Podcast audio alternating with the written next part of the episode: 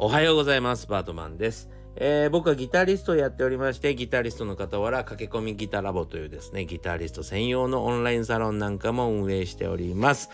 えーご興味がある方はですね、えーこの画面の下の方、もしくはコメント欄を押していただけると、えー様々な SNS のリンクなどがあります。ぜひ、え見てみてください。特にですね、え駆け込みギタラボ見ていただけたらいいかなと思っております。さて今日はですね情報取得の限界値っていうところをですねお話ししたいなと思っております、えーその前にですね、えーいろいろと近況なんかもお話しして、えー本題に行きたいと思っております。何歳からでも早弾きはできる。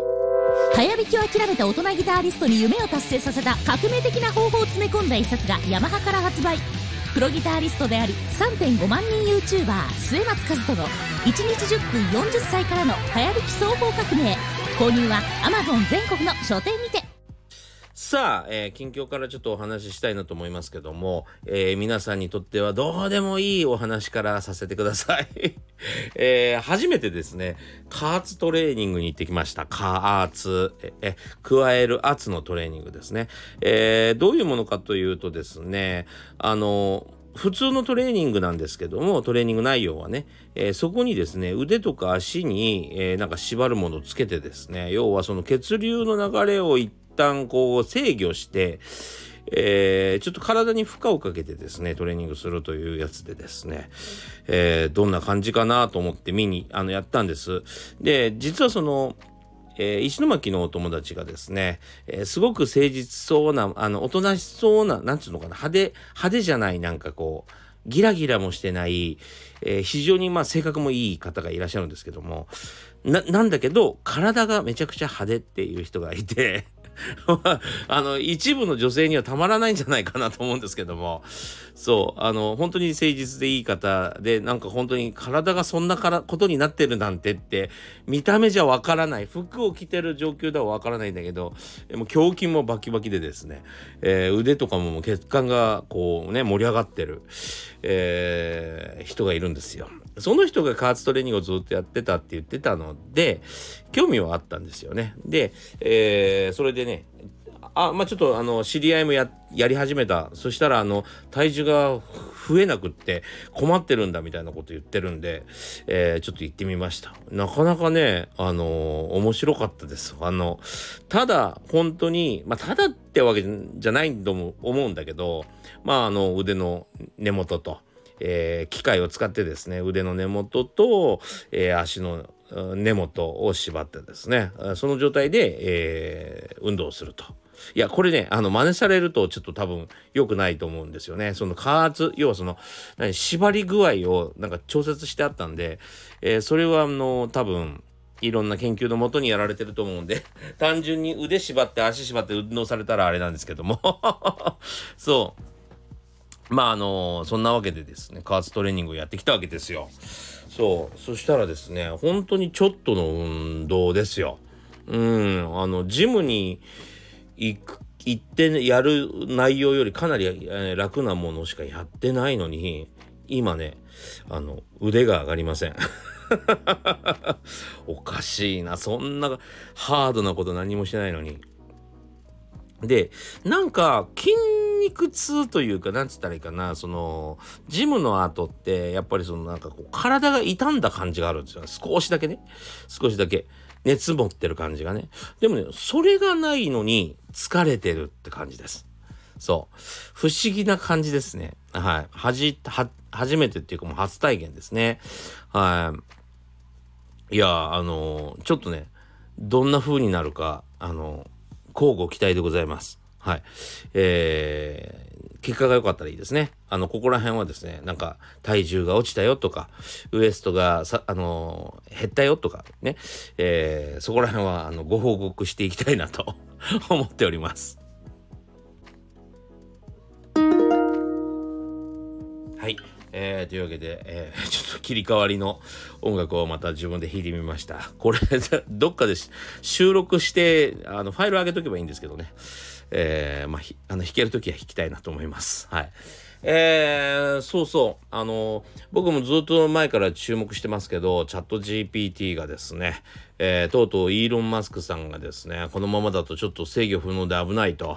えー、そしてまあ署名をですね、まあ、の集めて、えー、とりあえず6ヶ月間は、もう進ませないでくれとこれ以上開発を進ませないでくれっていう嘆願書みたいなのを出しましたね。うん。あのー、まあ、それに対して、えっと、チャット GPT の方の、えー、オープン AI かな？は、あの、反論してるみたいなんですが、えー、まあ、脅威になってることはもう間違いないですね。あのー、本当にたくさんの人の仕事を、えー、奪うレベルの技術です。っていうかもう、あの、奪われ、ももうなくなっても全然おかしくないっていうかもうあなたの仕事終わりですねって誰も言わないだけで、えー、そしてそのそこの何代表がチャット GPT を知らないだけで使い方も分かってないっていうだけで、えー、もうほとんどの人間の あの能力は超えましたね。はい。あと、それこそですね、もうやれることがホームページも全然作れるでしょ。えー、なんだろうな。もう、もうなんかもう、ちょっと、ここで言うのはちょっとはばかれるぐらい、要はその、あまりにも、えー、増えてしまうとですね、いろんな話、あの、なんていうの、可能性を話してしまうとですね、いろんな仕事がなくなってしまうので、僕の方からはちょっと言うのは微妙なんですけども、結構皆さんが多分、こういうのやってみたら、やれたらいいけど、あ、どうしたらいいのかなとかって悩んでることはほとんど チャット GPT でできるんじゃないかなと正直思ってます。はい。え、ー、と、結構肝の部分っていうかね、あのー、うん、肝の部分ができるようにになっちゃったので、あのー、結構やばい状態ですよね。そう、なんか、要はその、地と地、前もちょっと言いましたね。地と地のか、か、あの、こう、いろんな発明と発明がまた合わさって新たな発明になってっていうことを人間はやってきたわけですよ。さすがにパソコンじゃそれはできないと。要は指令を出さなきゃ、えー、なんていうの？ちゃんと動かないというふうに思っていたわけですね。でも、あの、チャット GPT をやったことがある人はぜひやってみていただきたいんですけども、例えば、あの、単語。なんか、こういうこと言いたいみたいな単語が3つぐらいあると。ただそ、それをね、うまくこう、文章構成できないと。いうことがあるじゃないですか、たまに。なんていうのかな、どうやってその話と話を続け、つなげたらいいのかな、みたいなのに悩む時ありますよね。えー、それはですね、まあ、あの、そのワードだけ入れて、ポンって押すと、あの、生成ってすると、生成してくださいってするとですね、文章になります。そのまた文章がですね、そこら辺のライティング能力っていうか、あのーちょっとレベルの低いライライターさんよりかは 全然うまいっていう、えー、ことになっておりますね。えー、ちょっとえらいこっちゃなんですよ。なのでですね、えー、これから結構仕事を失う方々が、えー、いるんだよねってことは、まあ間違いないのかなと思ったりします。はい。えー、というわけでですね、あの、ちょっと、ここから6ヶ月が、えー、ちょっと開発止まったとしてもですね、今、チャット GPT の4っていう、ね、えー、4っていうやつが今、えー、有料で使えるんですけど、それも使っちゃうと、えー、結構やばいっすよっていうね、えー、もし興味がある方は、あの、ぜひ使ってみた方がいいし、もう僕も、えー、半年前ぐらいかな、半年もまでならないかな、ぐらいに、えー、うちのサロンで早めに触った方がいいよって言って、えー、告知しましたけどもあのこういうのにすごく疎い人とか一回触ってみない人っていうのがいるんですけど今回のなんかこう変革っていうのはちょっと早めに乗っといた方が僕はいいんじゃないかなと思ってます。それそれぐらいちょっとなんかこううん今までの変革とは変わってきてますね。これがどういうふうに形を成していくのかがわからないんですけど、まさに Web3 っていう世界になってきてるなと思っております。はい。というわけでですね、えー、とうとう迫ってきました、えー、今日ですね、3月31日が、えー、やってきました、えー、今日はですね夜9時からですね、えー、21時から、えー、僕の書籍1日10分40歳からの早引き双方革命をご購入していただいた皆様とズーム飲み会をやりたいと思っております。どうぞよろしくお願いします、えー、参加方法はですね、えー、本の中の QR コードからね、えー、飛んでいただきまして、僕の動画のですね、スイープについてという動画の概要欄に、えー、えー、ズームのコードが、ズームの URL が書いてありますので、えー、そちらからズームに入室してください。えー、そしてですね、ちょっと残念なお知らせもちょっとあってっていうか、僕が残念なんですけど、ごめんなさいね。あのー、ズームがですね、えー、40分縛りなんですよ。そう。で、えっ、とこれね、あの、何？お金を入金して、要はその、なんていうのかな？うん、プロスペックっていうかね、そう、あの、お金を払うと少し伸びるのかなと思ったら、時間は伸びるんですけど、100人っていう縛りが変わらないんですね。だから、お金をかける意味があんまりないなと思って、この参加人数がバーって広がるんだったら、えー、100人を超えるんだったらよかったんですけど、100人のままで、えー、結構な金額がかかるので、えー、40分を繰り返した方がいいかなと思ってます。なので、40分お話しして切れちゃったら、えー、またその同じ URL で参加できるってことにした方がいいんじゃないかなと思ってますんで、えー、どうぞ、あの、よろしくお願いします。一回切れてもまたすぐつなぎ直しますんで、っていうことで、させてもらってもいいでしょうか？すいませんね。えー、ということで、皆様の参加をお待ちしております。え、それとですね、4月22日、福岡はですね、えー、大堀公園という、えー、駅があります。地下鉄の駅があります。その近くにですね、福岡銀行があるんですけども、その問い面ですね、えー、カフェドゥオペラさんで、えー、僕の書籍販売イベントがあります。えー、書籍販売イベントなんですけど、えー、本を売りつける会っていうわけじゃなくて あの、普通にライブをします。ライブをしたり、えー、本を買ってくださった方との、え、交流ができたらいいなと思ってます。持ってきていただければ、お名前を入れたり、え、サインがなければサインをしたり、まあ、握手ででも、えー、ギターセミナーでも何でもしたいと思っておりますので、ぜひ参加していただけたらいいかなと思っております。えー、残席少なくなってきております。えー、4月22日、カフェドオペラさんですね。チケットは、あ、じゃあ、開演は5時、あ、じゃない、会場、ごめんなさい、ごめんなさいね。会場は5時、えー、開演は5時半と。えー、夕方ですね、えー、なっております。えー、そして、チケットはですね、僕のホームページのウェブショップ、えー、から、えー、チケット購入できますので、ぜひよろしくお願いいたします。さあ今日はですね、えー、本題は、えー、情報取得の限界値情報ってここが限界点じゃないっていうか、これ以上取ってもダメだよねっていうとこがあるよねっていうね、ちょっと提案をね、したいなと思ってます。まあ、あの、僕からのですね、まあ、注意喚起みたいなもんでしょうか。えー、僕が注意する必要もないんですけどね。でも、なんかこんなことを考えてますよっていう感じで、えー、知っといていただけたらいいかなと思います。特にですね、僕らプロミュージシャンみたいなのっていうのは、えー、こういうことを自分でこう制御しないと、えー、本当にですね、えーえー、立ち行かなくなってしまうので、ここら辺は、まあ、ちょっと得意分野かなという部分もあるかなと思いますね。なので、ちょっとお話ししてみようかなという感じです。で、あの、今回お話しするその情報というのは、えー、今日僕がお話ししてるようなことだけではなくてですね、もちろん、えー、可愛い女性が出てきて、えー、TikTok の中で踊ってるかっこいい人がインスタグラムでですね、えー、かっこいい姿で出てくるみたいな、そういうものも全部情報ということで、まあ、ついつい見ちゃうよねみたいなものも全部情報ということで、えー、ひとまとめてですね、今日はちょっとお話ししたいなと、考えてお話ししたいなと思います。で、あのー、もちろん娯楽とかも含めて、えー、そういうものも必要だとは思うんですけども、やっぱりね、適切なバランスっていうのが必要かなと思います。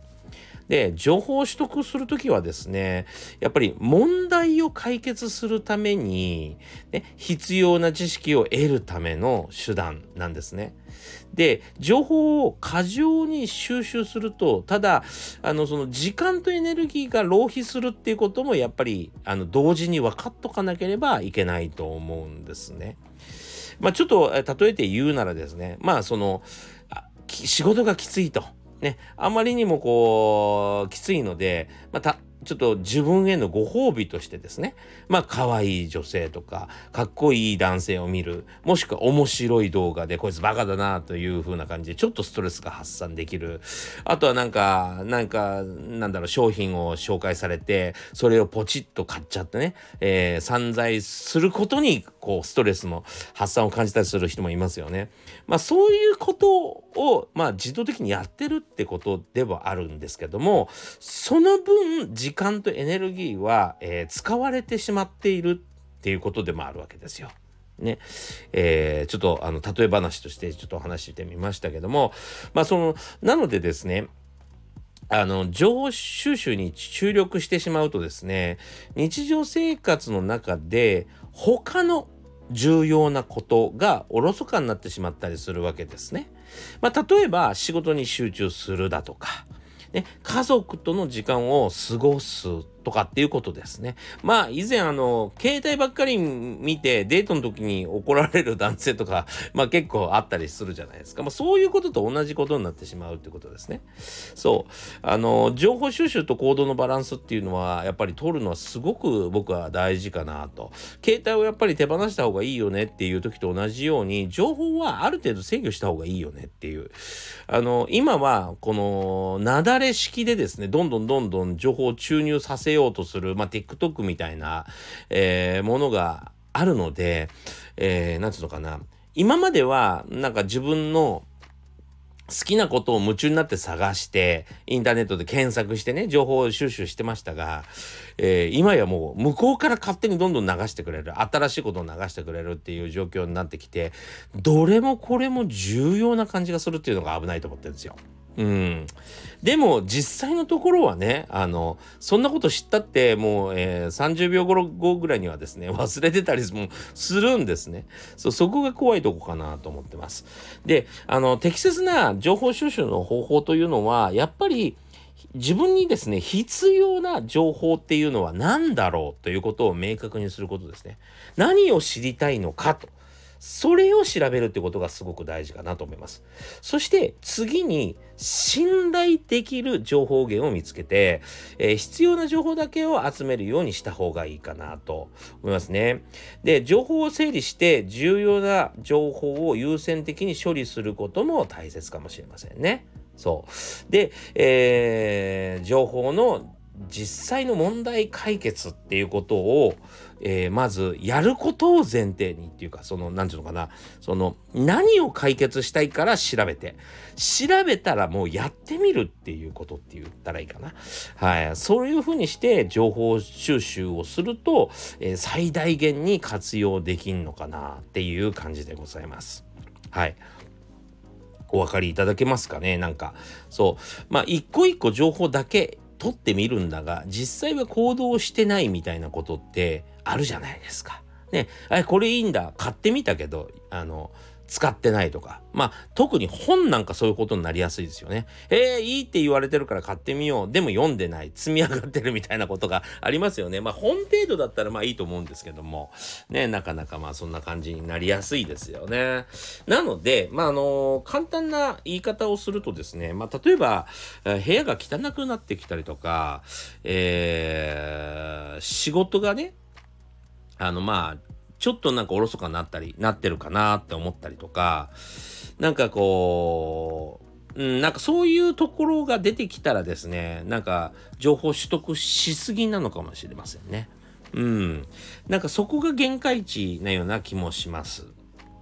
でもやっぱり新しい情報をですね、どんどん手に入れて、まあ未来に期待をしたいとか、えー、希望を持ってるっていう人たちももちろんいるとは思うんですけども、やっぱりそれって、あの、寝る間を惜しんでやることもでもないような気もするんですね。やっぱ寝ないと死んでしまうし、で、普通の生活もやっぱり、えー、滞らないようにしないといけないと思うんですよ。えー、なので、やっぱりその何か今の状況に不満だから情報が欲しいとかって思ってる人たちは、今やってることを疑った方がいいですよね。結構これあるんだけど、自分が今やってることは全然疑わないで、そこにプラスしようと、えー考えるわけですよ、人って。もっと何か欲しいっていうね。そう。でも、なんか不満だから欲しいって思ってて、情報を見たいような気持ちになっちゃうんだったら、もともとやってることをやっぱり疑った方がいいかなと思いますね。そこはなんか結構大事なポイントなんじゃないかなと。ちょっと意味わかるかどうかわかんないんだけど、例えば僕がそうだな、えっ、ー、と、ギターの仕事をやってて、えー、それで収入がこう、足りないから、収入になるような仕事探してみようみたいな、情報が欲しいみたいな。まあ、チャット GPT で一発当てられないかなとか、わかんないけど、株分の情報で当てられないかなとかっていうことを、まあ、いろいろするよりかはですね、えー、まずギターの、その、なぜ収入になってないのかっていうのを疑った方がいいよねってことですよ。そう。だから情報で解決することってあんまりないし、情報はやっぱり試してみないと、えー、わからないことなのに、一個ずつやってみたらですね、えー、一個ずつやってみないとわかんないというか、一個ずつはもともといろんな人が何年もかけて考えた情報だったりするので、それを体験してみるなんて、体現してみるなんて、すごい時間がかかるはずなのに、ブワーンとものすごい量を流し見しますよね。それこそですね、あの、今や、今のね、現代はですね、1日の情報量、一般の人が1日取得する情報量っていうのはですね、江戸時代の人のですね、1年分と言われてるらしいんですよ。それぐらい一気に、えー、脳みそに入ってきてるんで、えー、結構刺激的だし、まあ、不眠症っていうのも、もう起こったりするでしょうね。まあ、ちょっと本当にお気をつけください。えー、というわけでですね、今日もご視聴ありがとうございました。えー、また次回お会いしましょう。今日も良い一日になりますように。に。